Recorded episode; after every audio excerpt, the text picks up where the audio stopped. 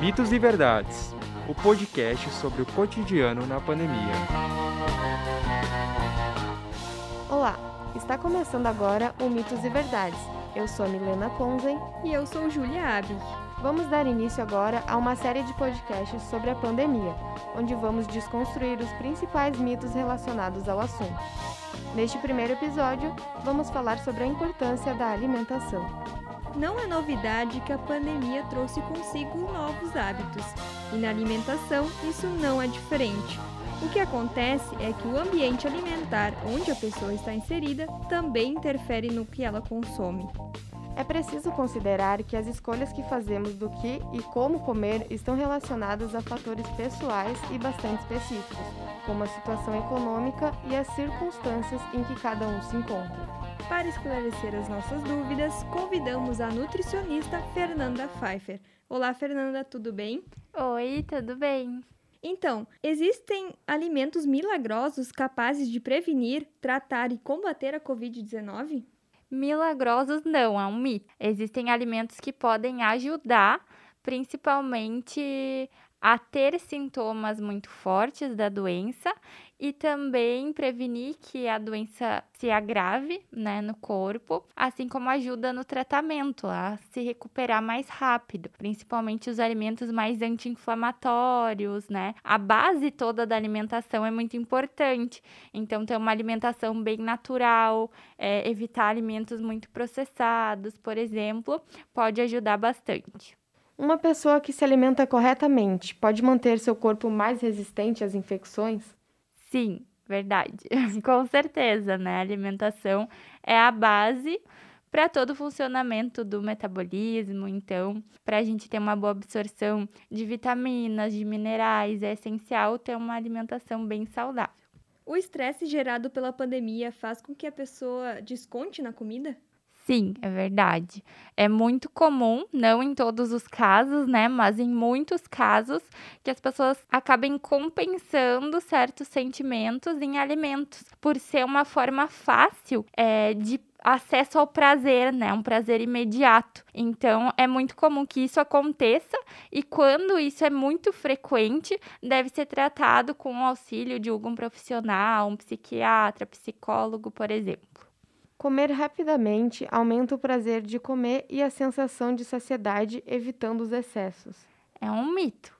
Na verdade, é o contrário, né? Quanto mais devagar, quanto mais respirar enquanto come, mais fácil sentir o sabor. Um exemplo disso até é agora muitas pessoas que estão pegando Covid que perdem é, o olfato, né? Que um nervo do, do olfato é afetado e acaba não sentindo o sabor do alimento. Então, na alimentação rápida, isso acontece muito também. A pessoa acaba não respirando enquanto come, só mastiga e já engole e também não sente tanto sabor.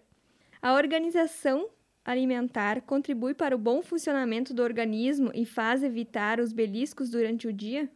Com certeza, é verdade. É, quando tu tem uma boa organização, planejamento da tua alimentação, tu já sabe o que, que vai comer, não fica dependendo de outras coisas que vão aparecer ali, né, disponíveis, vai ser muito mais fácil de manter uma alimentação saudável, de ter alimentos que realmente te saciem, principalmente quando a gente tem um autoconhecimento, né, entende quais alimentos realmente vão te saciar naquele momento. Quando a gente começa a se conhecer melhor, a gente sabe que tamanho que é a fome naquele momento, já planeja antes, leva a refeição para para aquele momento que aparece não depende de ir num barzinho ou no mercado e acabar comendo o que tiver disponível.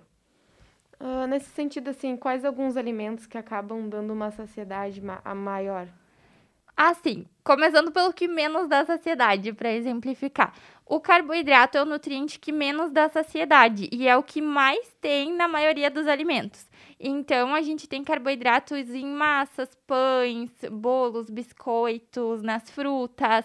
A base da nossa alimentação são os carboidratos, mas a gente tem muitos carboidratos saudáveis, então a gente também precisa consumir eles. Por exemplo, a fruta, ela dá muito pouca saciedade, mas ali a gente tem muita vitamina e mineral. Então, a, o que a gente pode fazer é pegar a fruta, que não sacia tanto, e associar com um dos outros dois nutrientes que saciam muito mais, que daí no caso caso são as proteínas e as gorduras. Então a gente poderia pegar uma fruta, por exemplo, e levar uma porçãozinha de castanhas ou de nozes ou de amendoim, que são fontes de gorduras boas, tem fibras também.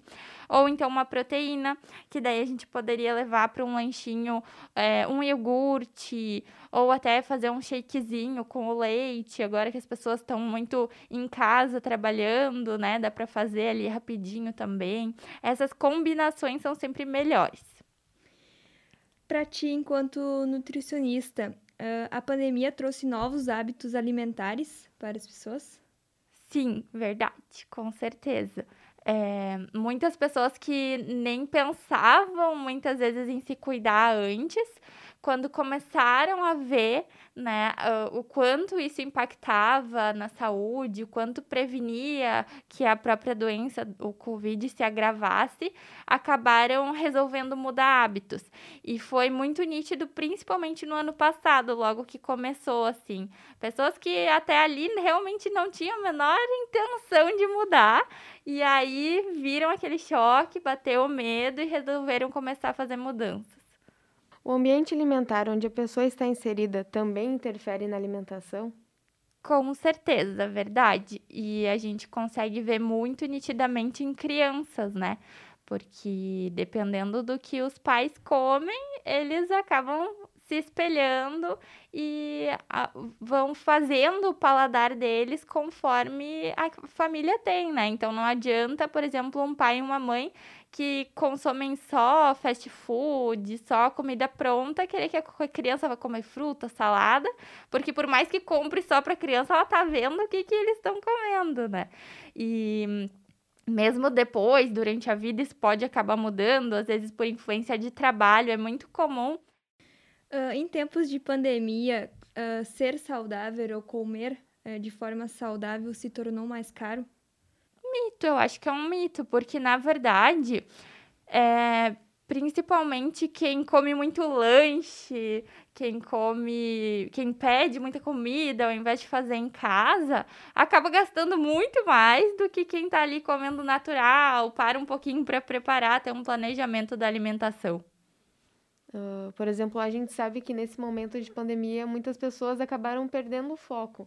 Algumas realmente ganharam foco, viram a importância de se manter uma alimentação saudável, principalmente nesse momento, mas algumas pessoas também acabaram perdendo o foco nesse período.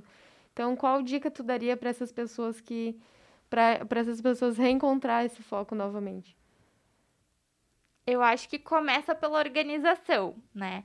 Tentar eu vi, eu vi esse problema de acabar se perdendo mesmo na alimentação em quem mudou muito de rotina, principalmente, né? Ah, trabalhava na correria, sempre fora de casa e do nada agora tá só em casa. Ou às vezes mudou de emprego. Muitas pessoas tiveram uma mudança drástica de rotina, acabaram deixando a alimentação de lado, ou às vezes até por conta de estresse, ansiedade, acabaram descontando esses sentimentos na comida então, a, a, organização dessa rotina alimentar, acredito que seja o primeiro passo, mas também buscar se conhecer, entender o que, que são os problemas que levaram a essas mudanças ruins na alimentação. Então, por exemplo, se tem causas mais psicológicas, precisa procurar um tratamento adequado para isso primeiro, né? Porque às vezes vai tentar mudar a alimentação, mas até vai se frustrar ainda mais, porque tem aquele outro problema ali que precisa ser resolvido antes. Certo, então a gente agradece a tua participação, a tua contribuição aqui pro, pro nosso projeto. E é isso. Eu que agradeço. Encerramos por aqui o primeiro episódio do podcast Mitos e Verdades. Você tem curiosidade sobre algum tema? Mande sua sugestão para nós aqui nos comentários. Até o próximo!